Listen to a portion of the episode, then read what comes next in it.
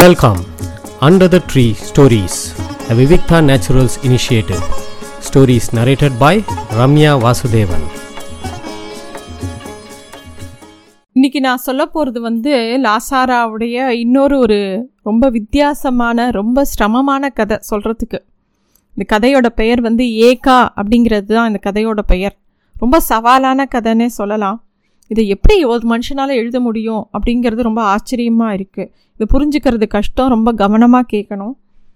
இந்த கதை எப்படி ஆரம்பிக்கிறதுனா, அன்றும் என்றும் போல்தான் பொழுது விடிந்தது. வழக்கமாக ஏகாவுக்கு இப்படி விடி எப்படி விடியுமோ அப்படி. ஏகா ஏகா எழுந்துறேண்டி, ஏ ஏகா, ஐயோ திரும்பி படுத்துட்டாளே, ஏகா கண்ணை திறேண்டி, ஐயோ இவளை எழுப்பி எழுப்பி மானம் போகிறது, பிராணம் போக மாட்டேங்கிறதே, ஏகா காக்கா. காகங்கள் கேலி செய்தன. ஏகாங்கிறவ வந்து நல்லா தூங்குவா, அவளை எழுப்புறதுங்கிறது பெரிய கஷ்டம். அவள் புருஷன் வேதமூர்த்தி, அவன் பேர் வேதான்னு கூப்பிடுவாங்க, அவன் வந்து கஷ்டப்பட்டு அவளை எழுப்புறான். எழுந்துக்கவே அவளுக்கு கஷ்டம், ஆனால் எழுந்தா பம்பரமாக வேலை செய்வாள். அவளை எப்படி எவ்வளோக்கு எவ்வளோ எழுப்புறது கஷ்டமோ அவ்வளோக்கு எவ்வளோ அவளை தூங்க வைக்கிறதும் கஷ்டம்.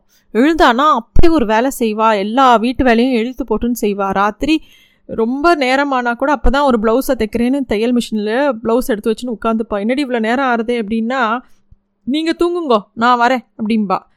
அவள் அம்மா சொல்லுவா, அதாவது ஏகாவோட மாமியார் சொல்லுவா, ஏண்டா வீணா அழட்டிக்கிற வேதா, அவளே அசுர கூட்டம் தானே, ராட்சஸா மாதிரி ராத்திர தான் அவளுக்கு பலம் வரும் அப்படிங்கிற மாதிரி அவள் மாமியார் சொல்லுவாள். இவனுக்கு என்ன தோணுன்னா, அவள் அம்மாவோட வார்த்தைகள் சூத்திரங்கள் ஒன்று ஒன்று சமயத்துக்கு ஏற்றாப்புல அப்படி ஒரு அமைப்பாக இருக்கும். அவன் பேர் வேதமூர்த்தி, அவள் பேர் ஏகா. கல்யாணம் ஆன புதுசில் இவன் நிறைய கேள்விகள் அவள்கிட்ட கேட்டிருக்கான். அவள் எப்படின்னா, ஏகா மனசில் விகல்பமே கிடையாது. தனக்கு என்ன தோன்றதோ கண்ணாடி மாதிரி அவள் பாட்டுக்கு சொல்லிகிட்டே போவாள். எதிராளி என்ன நினைக்கிறா ஏது எதுவுமே கிடையாது, அவள் பாட்டுக்கு பேசுவாள். இவள் சொல்லுவாள், எங்கள் அம்மா வந்து எப்போ பாரு என்னைய நிமிர்ந்து நடக்காத, தலையை குனி தலையை குனின்னு சொல்லுவாள். எனக்கு எரிச்சலாக வரும், சிரிப்பாகவும் வரும் அப்படின்னு சொல்லுவாள். நீங்கள் கூட பார்த்தீங்களா, கல்யாணம் ஆன புதுசில் இவங்ககிட்ட சொல்லுவாள், கல்யாணம் தண்ணிக்கு நீங்கள் கவனிச்சேலாம் இல்லையான்னு தெரியாது, தோழி பெண் மாதிரி எங்கள் அம்மா என் பின்னாடியே வந்தாலே எதுக்குன்னு நினச்சேன், எனக்கு தலை சரி பண்ணி விடுறதுக்கெலாம் வரல, என்னை தலையை குனி தலையை குனின்னு சொல்கிறதுக்கு தான் வந்தா, பெண்ணாக பிறந்துட்டியேடி, நம் ஜென்மம் வாழ்நாள் முழுக்க தலையை குனிஞ்சாகணுமேடி அப்படின்னு எங்கள் அம்மா எப்போ பார் சொல்லுவாள் அப்படின்னு சொல்லிவிட்டு, என்னமோ எங்கள் அம்மா நான் எங்கள் அம்மாவுக்கு ஒரே கவலையாக இருந்தது என்னை பற்றி, நல்ல வேளை நீங்கள் என்னை கல்யாணம் பண்ணி கூட்டின்னு வந்துட்டேன் அப்படின்பா. அவள் பேசுகிற ஒவ்வொரு வார்த்தையும் இவனுக்கு சில சமயம் பயமாக இருக்கும். ஏன்னா அவள் அவ்வளோ சத்தியம் பேசுவாள், மனசில் இருக்கிறது அப்படியே சொல்லுவாள். அவனுக்கு மனசுக்குள்ளே சில சமயம் பக்குன்னு இருக்கும்.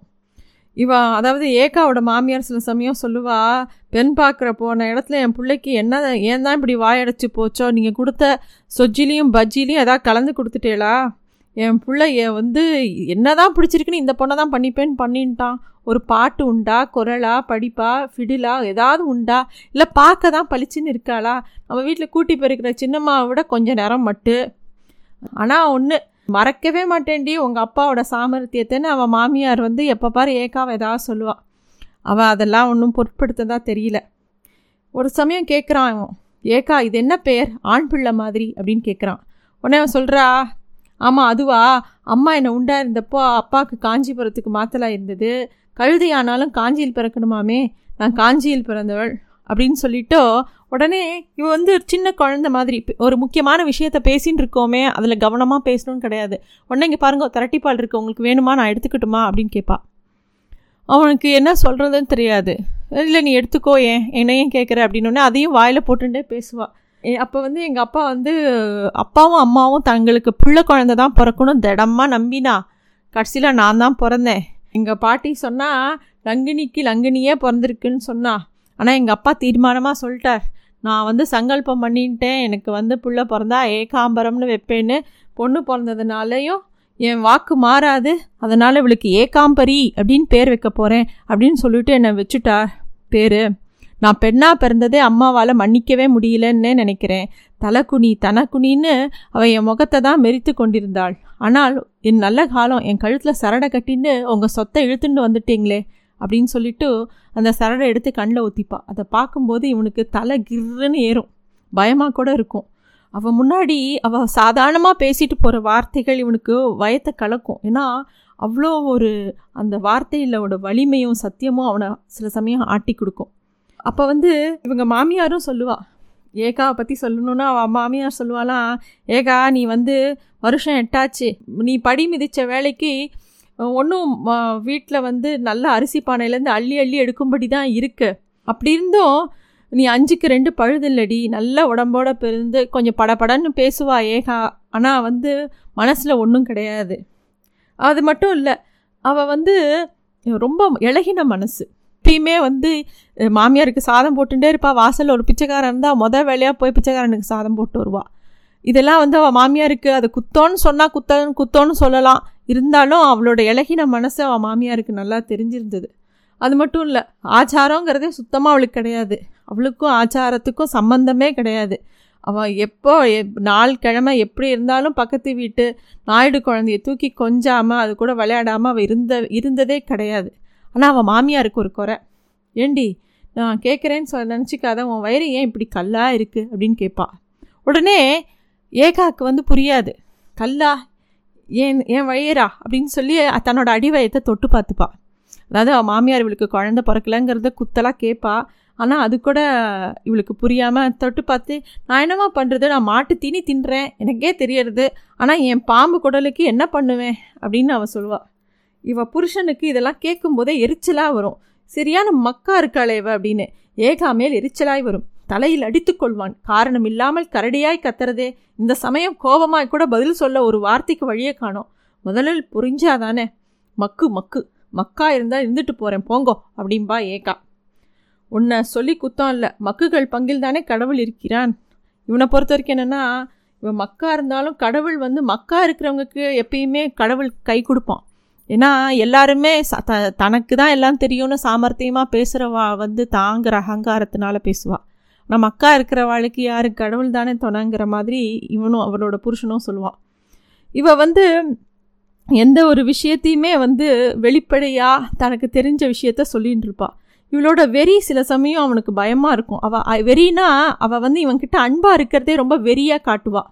அப்போ வந்து இவன் வந்து அவகிட்ட பேசிகிட்டே இருக்கும்போதே இவன் மனசில், வேதமூர்த்தி மனசில் ஒரு எண்ணம் ஓடுறது. என்னென்னா, எதிர் வீட்டில் ஒரு புதுசாக ஒரு பொண்ணு வந்திருக்கா, எதிர் வீட்டில் ஒன்று புதுசாக வந்திருக்கே, அது என்ன இங்கேயே இருக்க போகிறதா, படிக்கிறதா, உத்தியோகம் பண்ணுறதா, பத்து நாளாக கவனிச்சுட்டு இருக்கேன், நான் கிளம்பும் வேலைக்கு காத்திருந்து என்னோட படி இறங்கி நான் ஏறும்போது வண்டியிலேயே ஏறுறது, நான் பின்தங்கினா தானும் பின்தங்கிறது, எனக்கு முன் ஸ்டாப்பில் இறங்குறது, வண்டு வட்டம் மாதிரி விழி மறுச்சி, ஒரு சமயம் போல் இல்லை, நான் தலையை அசைத்தா போதும் புறா மடியில் வந்து விழுந்துடும் அப்படின்னு எதிர் வீட்டுக்காரியை பார்த்துட்டு யோ எதிர் வீட்டுக்காரியை பற்றி யோசிச்சுட்டே ஏகாட்ட பேசுகிறான்.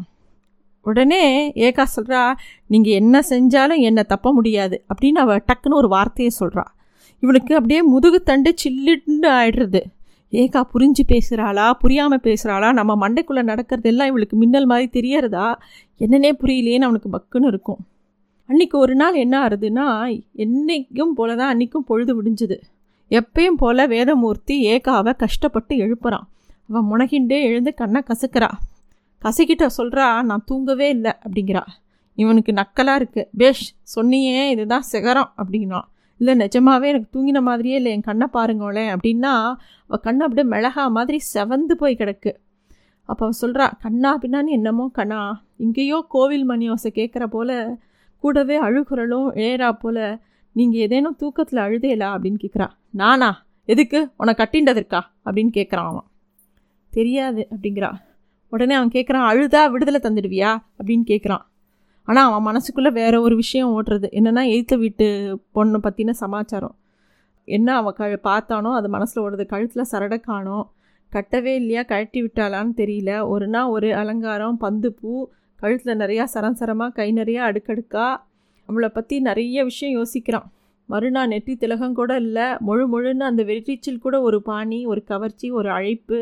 இல்லையே, நேற்று இறங்கி போகையில் உன் முதுகின் வாய்க்காலில் உன் ரவிக்கையின் பிடிப்பை நான் கண்டு கலங்கணும் தானே அப்படின்னு இவக்கிட்ட ஏகா கிட்ட ஏதோ, ஏகா தனக்கு தூக்கம் இல்லை, தனக்கு கஷ்டமாக இருக்குது, ஏதோ கெட்ட கணா வந்தது, ஏதோ பேசின்னு இருக்கா முக்கியமாக. ஆனால் இவன் மனசு பூரா ஏகா கிட்ட இல்லை, எதிர்த்தாப்பில் யார் வீட்லேயே எதிர் வீட்டில் எந்த பொண்ணும் இருக்காளோ அவன் மேலே இருக்குது. உடனே இவன் ஏகா சொல்கிறா, என்ன சொல்கிறேன் ஏதோ புரியும்படி சொல்லுங்க அப்படின்னா, உள்ள உன்னை எழுப்பி எழுப்பு தான் இப்போ தான் அழுகியே வருது அப்படின்னு அவன் சொல்கிறான். உடனே ஏகா எழுந்து போகிறா. ஜன்னல் பக்கம் பார்த்தா அன்றைக்கி வானம் கொஞ்சம் இருட்டோடு இருக்குது. இறங்கி கீழே போகிறா. போனால் அவள் சொல்கிறா, எனக்கு ரெண்டு கண்ணும் துடிக்கிறது அப்படின்னோடனே, பஞ்சாங்கத்தில் ஒரு கண்ணுக்கு தான் பலன் போட்டிருக்கு, ரெண்டு கண்ணுக்கு தெரியாது, ஒரு வேளை ட்ரா எடுத்துப்போம், நல்லதும் கெட்டதும் சேர்ந்து ட்ரா எடுத்துன்னு அவன் கிண்டல் பண்ணுறான். ஆனால் அவள் வந்து அவளுக்கு என்னமோ பண்ணுறது, ஆனால் என்னன்னு சொல்ல தெரியல. இறங்கி வீட்டு மாடியிலேருந்து கீழே இறங்கி வரா. வந்து பார்த்தா அதிசயமாக அவள் மாமியாரும் தூங்கின்னு இருக்கா. மெதுவாக கிணத்தடிக்கு போகிறா, பல் தேய்க்கிறா. அவளுக்கு வாயில் என்னமோ வித்தியாசமாக இனிக்கிற மாதிரி இருக்குது, என்னமோ பண்ணுறது அவளுக்கு. வேலைக்காரி வேற இன்றைக்கி வரல. எல்லா வேலையும் நம்ம தானே பண்ணணும், எத்தனை வேலை இருக்குது, அன்றைக்கி ஆடி வெள்ளிக்கிழமை, வேலை இருக்கே அப்படின்னு யோசிக்கிறா. எப்பயும் வேலைக்கு அசுராதவ இந்த ஏகா, ஆனால் அன்றைக்கி அவளுக்கு என்னமோ எல்லாமே வித்தியாசமாக படுறது. முகத்தை அலம்பியும் தூக்கம் மயக்கம் தெளியவே இல்லை, தூங்க கூட இல்லை. ஒரு தினசான ஒரு அழுத்தல், அதே சமயம் கால் பூமியில் பதியாத ஒரு மிதப்பு. குஞ்சு வந்து தான் பொறி பொரியும் தரணும், ஒரு கோழி குஞ்சு பொரியும் தரணும் இருக்குல்ல, அந்த முட்டை முட்டைக்குள்ளே தான் மேலே உணரும் முட்டை ஓட்டின் நெருக்கம், சீட்டின் கலைப்பு, கிணற்றில் தாம்பில் தோண்டி தொங்கும் அந்தரம். அந்த மாதிரி அவளுக்கு எங்கேயோ என்னமோ பண்ணுறது, உடம்பு ஏதோ தள்ளுறது. குமட்டி அடுப்புக்கிட்ட போகிறா. அங்கே பார்த்தா ஏதோ பூனை படுத்துட்டு இருக்கிற மாதிரி இருக்குது. பூனையா இல்லை கறியா என்னவே அவளுக்கு புரியல. என்னமோ பண்ணுறா அவள்.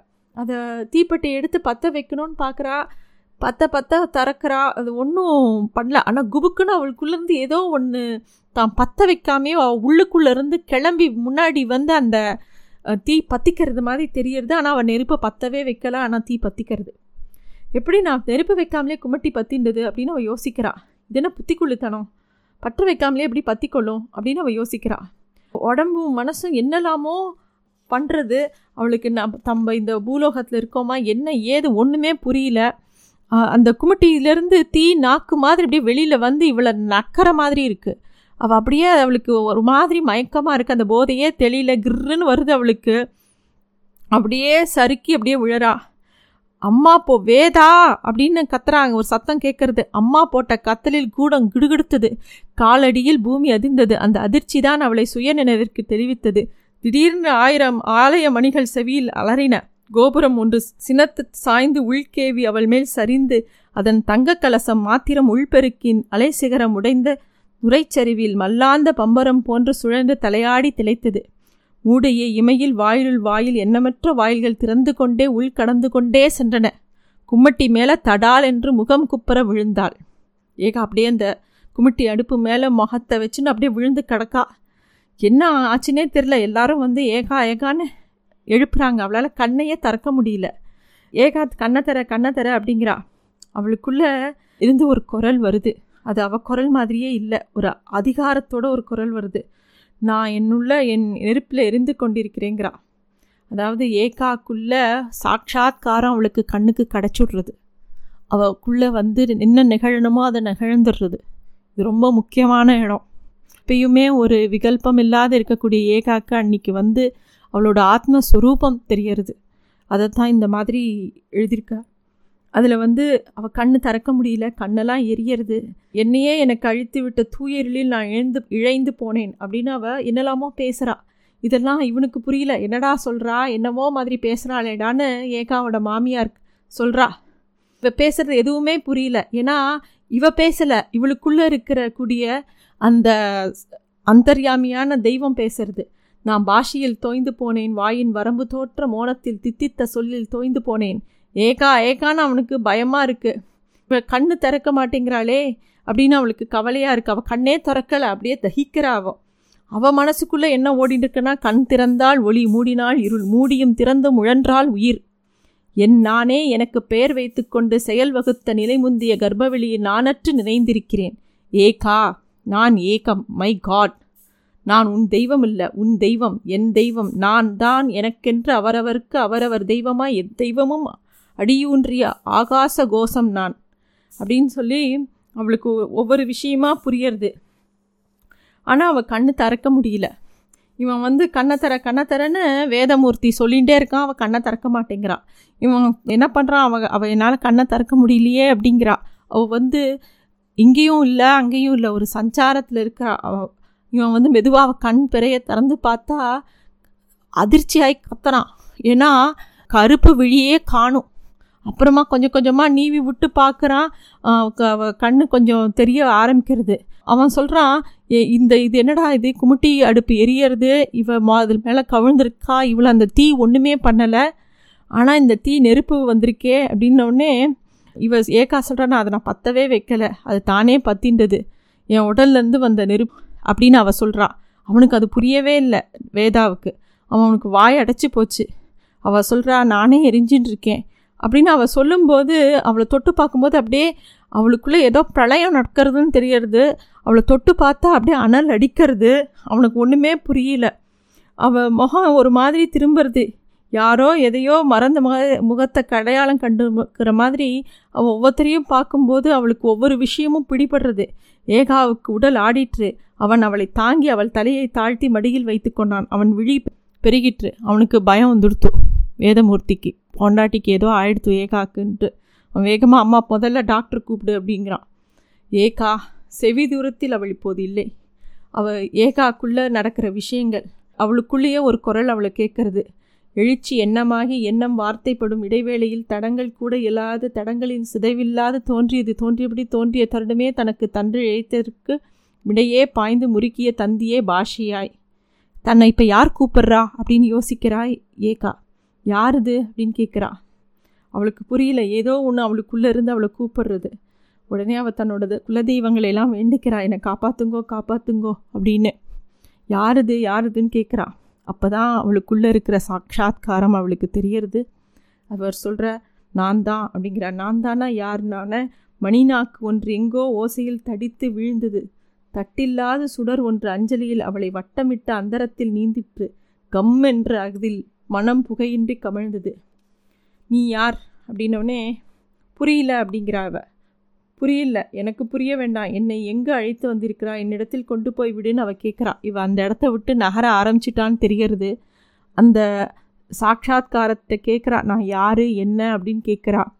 அது வந்து இனிமே திருப்பி உன்னை கொண்டு போய் விட முடியாது, முட்டையிலேருந்து குஞ்சு பொறித்தப்புறம் திருப்பியும் உடஞ்ச முட்டையில் என்னால் மறுபடியும் ஒட்ட வைக்க முடியாது, இனி இருக்கும் இடத்துல இருந்து கொண்டே அந்தரம் புகுந்து விட்டாய் அப்படின்னு சொல்கிறது. அவள் வந்து என்னது இது, என்னை திருப்பி விட்டுரு, நீ தான் கடவுளா, என்னை விட்டுரு, குமிட்டியில் ஜுவாலை அப்போ இன்னும் பத்திண்டு எரியறது. அப்போ வந்து தான் கடவுள் பேசுகிறார், அவளுக்கு புரிய வைக்கிறார். மனிதம் பிறக்கவும் பிறந்த பின் இறக்கவும் பயந்து தனக்கு துணை நிற்க என் எண்ணத்தை ஜபித்து ஜபத்தில் எனக்கு உருவேற்றி தான் அண்ணாந்த அந்தரத்தில் என்னை ஏற்றிவிட்டான். தன் மரண பயத்தில் எனக்கு நித்தியத்தை தந்தான். தன் பத்திரத்திற்கு அவன் நியமித்தபடி எங்கும் நிறைந்து எல்லையற்று அப்படியும் அவன் தப்ப முடியுமா, அவன் குறைவின் வடிப்பாய் எங்கும் நிறைந்தும் எல்லை கடந்தும் என் தனிமையில் எனக்கென்று உரிய என் தனிமையில் உயிர்ப்பிண்டமாய் எப்பவும் துடித்திடித்தபடி இயங்குகிறேன். உன்னை அடைந்ததில் என் விதியின் நிவர்த்தியை உணர்கின்றேன். இவளுக்கு புரியவே இல்லை. என்ன உளர்ற, உன்னை நான் கண்ணால் கூட பார்த்ததில்ல, இப்போ கூட பயந்தாங்குழி மாதிரி எங்கேயோ ஒளிஞ்சின்னு இருக்க அப்படிங்கிறம்போது அவளுக்கு புரியவே மாட்டேங்கிறது. அதாவது அந்த பகவான் அரூபமாக அவள் முன்னாடி இருக்கிறது அவளுக்கு புரியல.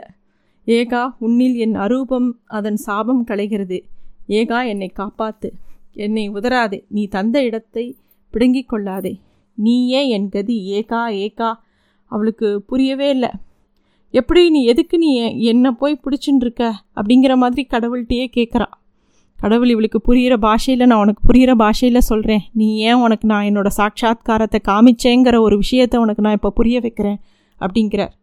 நேற்று இரவு என்ன ஆச்சு, உன் பாஷையில் எப்படி நான் தந்த இடம் நேர்ந்ததுன்னு நான் கேட்குறியா, நேற்று ராத்திரி ஒரு பிச்சைக்காரன் உன் வீட்டு வாசலில் வந்து நின்னான், ஞாபகம் இருக்கா, அவன் மூணு நாளாக பசியில் சாப்பிடவே இல்லை, அவன் கண்ணுக்கு வந்துட்ட உசுரில் நான் இருந்தேன், நான் எங்கும் நிறைந்தவன், அப்போதான் நீ பானையில் இருக்கிற சாதத்தை இலையில் கவிழ்த்துண்டு சாதம் குறைஞ்சி போச்சு, உனக்கே போகாது, நல்ல உடம்புல நல்ல பசி உனக்கு, உட்கார்ந்தா சாப்பிட, பிச்சை குரல் கேட்ட உடனே அப்படியே இலையோட தூக்கின்னு வந்து அவன் மடியில் போட்டுட்டேன், உன் மாமியார் உன்னை திட்டினான், இல்லையம்மா அவன் பசிக்கும்போது எனக்கு இறங்காது, ஒரு ஆளுக்கு பசிக்கும்போது எனக்கு மட்டும் எப்படிமா சாப்பாடு இறங்குங்கிற மாதிரி அவள் சொல்கிறா, அதனால் இது அவன் சோறு பாருங்கோ, அவன் சாப்பிட்டால் என் பசி ஆறும் அப்படின்னு சொன்ன.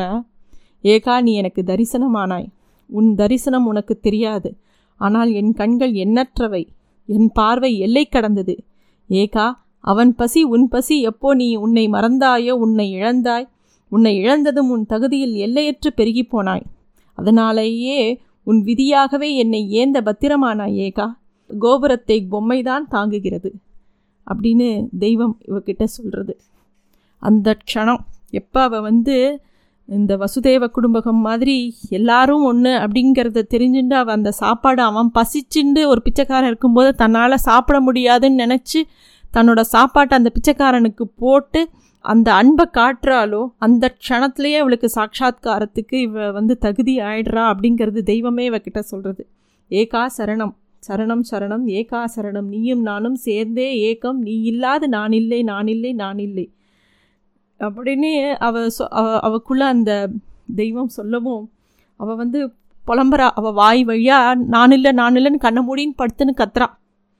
டாக்டர் அப்போ செக் பண்ணிட்டு இருக்கார். அவராக குஷி பேர்வழி.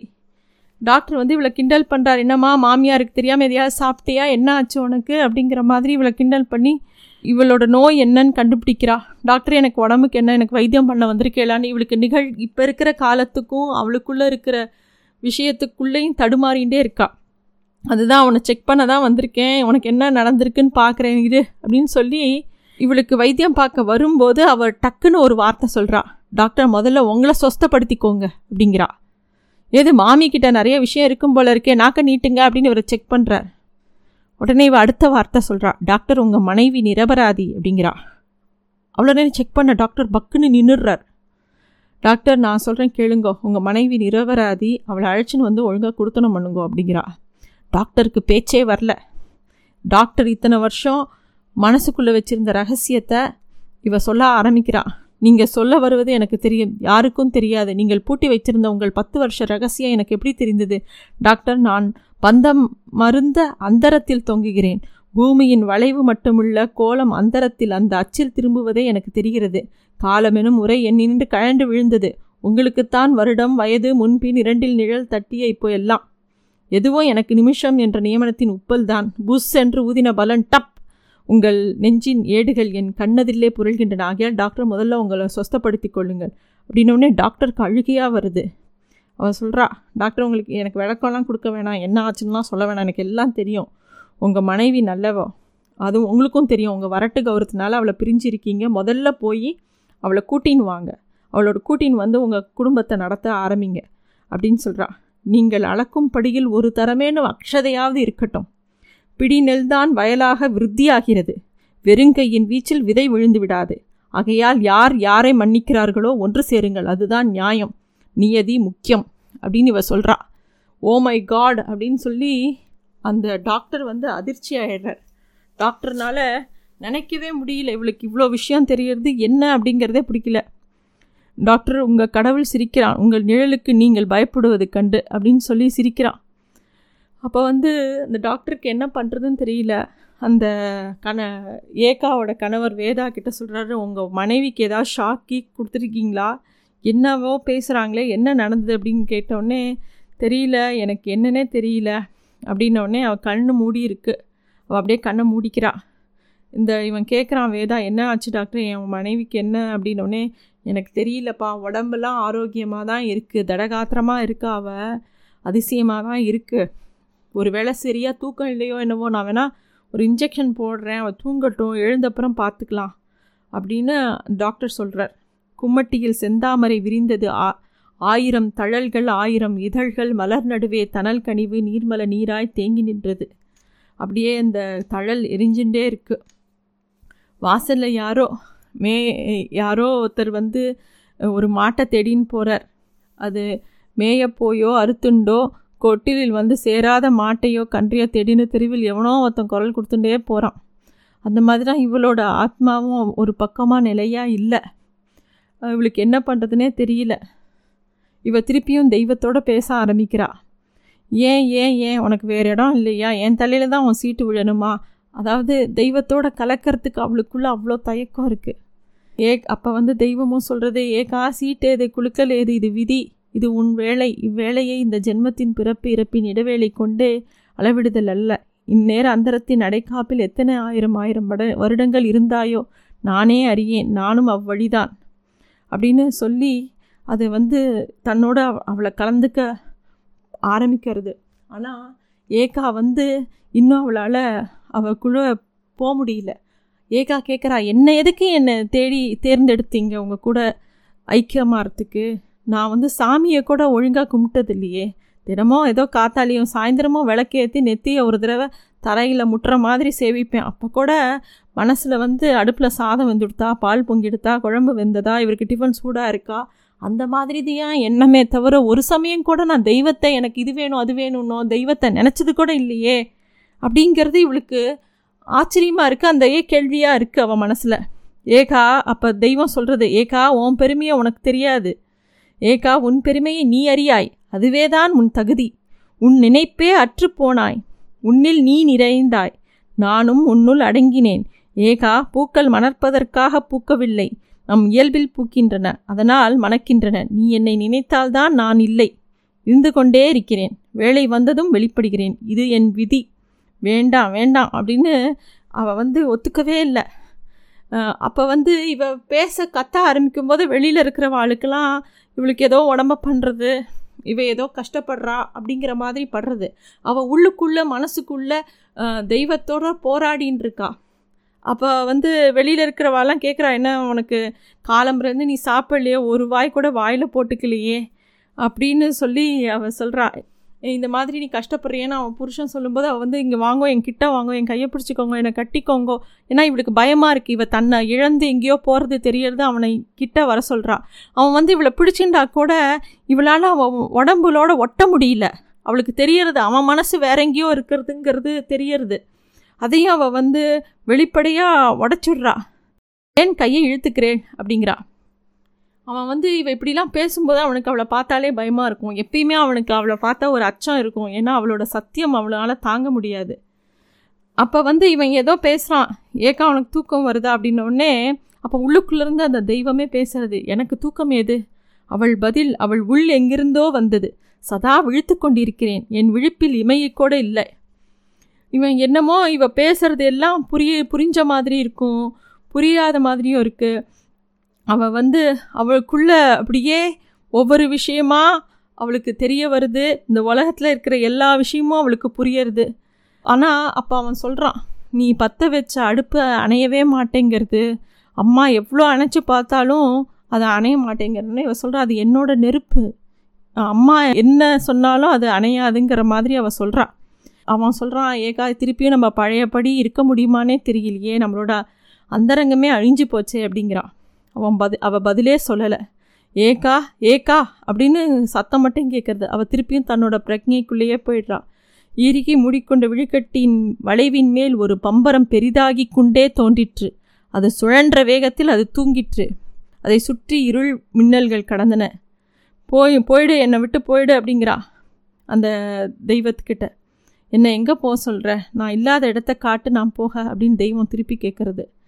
உன் தனிமைக்காக என் தனித்தனத்தை நான் இழக்கவே மாட்டேன், இனி உனது என்பதே இல்லை, எல்லாம் என்னது தான் அப்படின்னு சொல்லி அந்த இது விஸ்வரூபம் எடுக்கிறது. இவள் அப்படியே அதில் கரைஞ்சி போயிடுறான். அவள் அப்படியே பேசிகிட்டே இருக்கு, அப்படியே கரைஞ்சி போயிடுறான். குமட்டியில் நெருப்பு அப்படியே படபடன்னு வெடிக்கிறது, கூட முழுக்க பொறி செரு செதறது. அவள் அம்மா மாடிக்கு ஓடி வரா, மாமியார் ஓடி வரா, விளக்க போடுறா. ஏகாவை அணைத்து அனுப்பி நின்று அவன் முகம் நிமிர்ந்த அவன் விழிகள் பெருகின. ஏகா போயிட்டாமா, அவளை கீழே விடு. ஏகாவின் கண்களில் தேங்கிய துயரம் சகிக்க முடியவில்லை. அம்மா கண்களை மூடினாள். வேதா, ஏகா போகவில்லை, ஏகத்தில் கலந்து விட்டாள். அவள் இப்படி இருப்பதை விட போனதே மேல். அவளுக்கே நம் நன்மை வேதா, நம் குறைகள்தான் நமக்கு ஆதாரம், நம் துணை.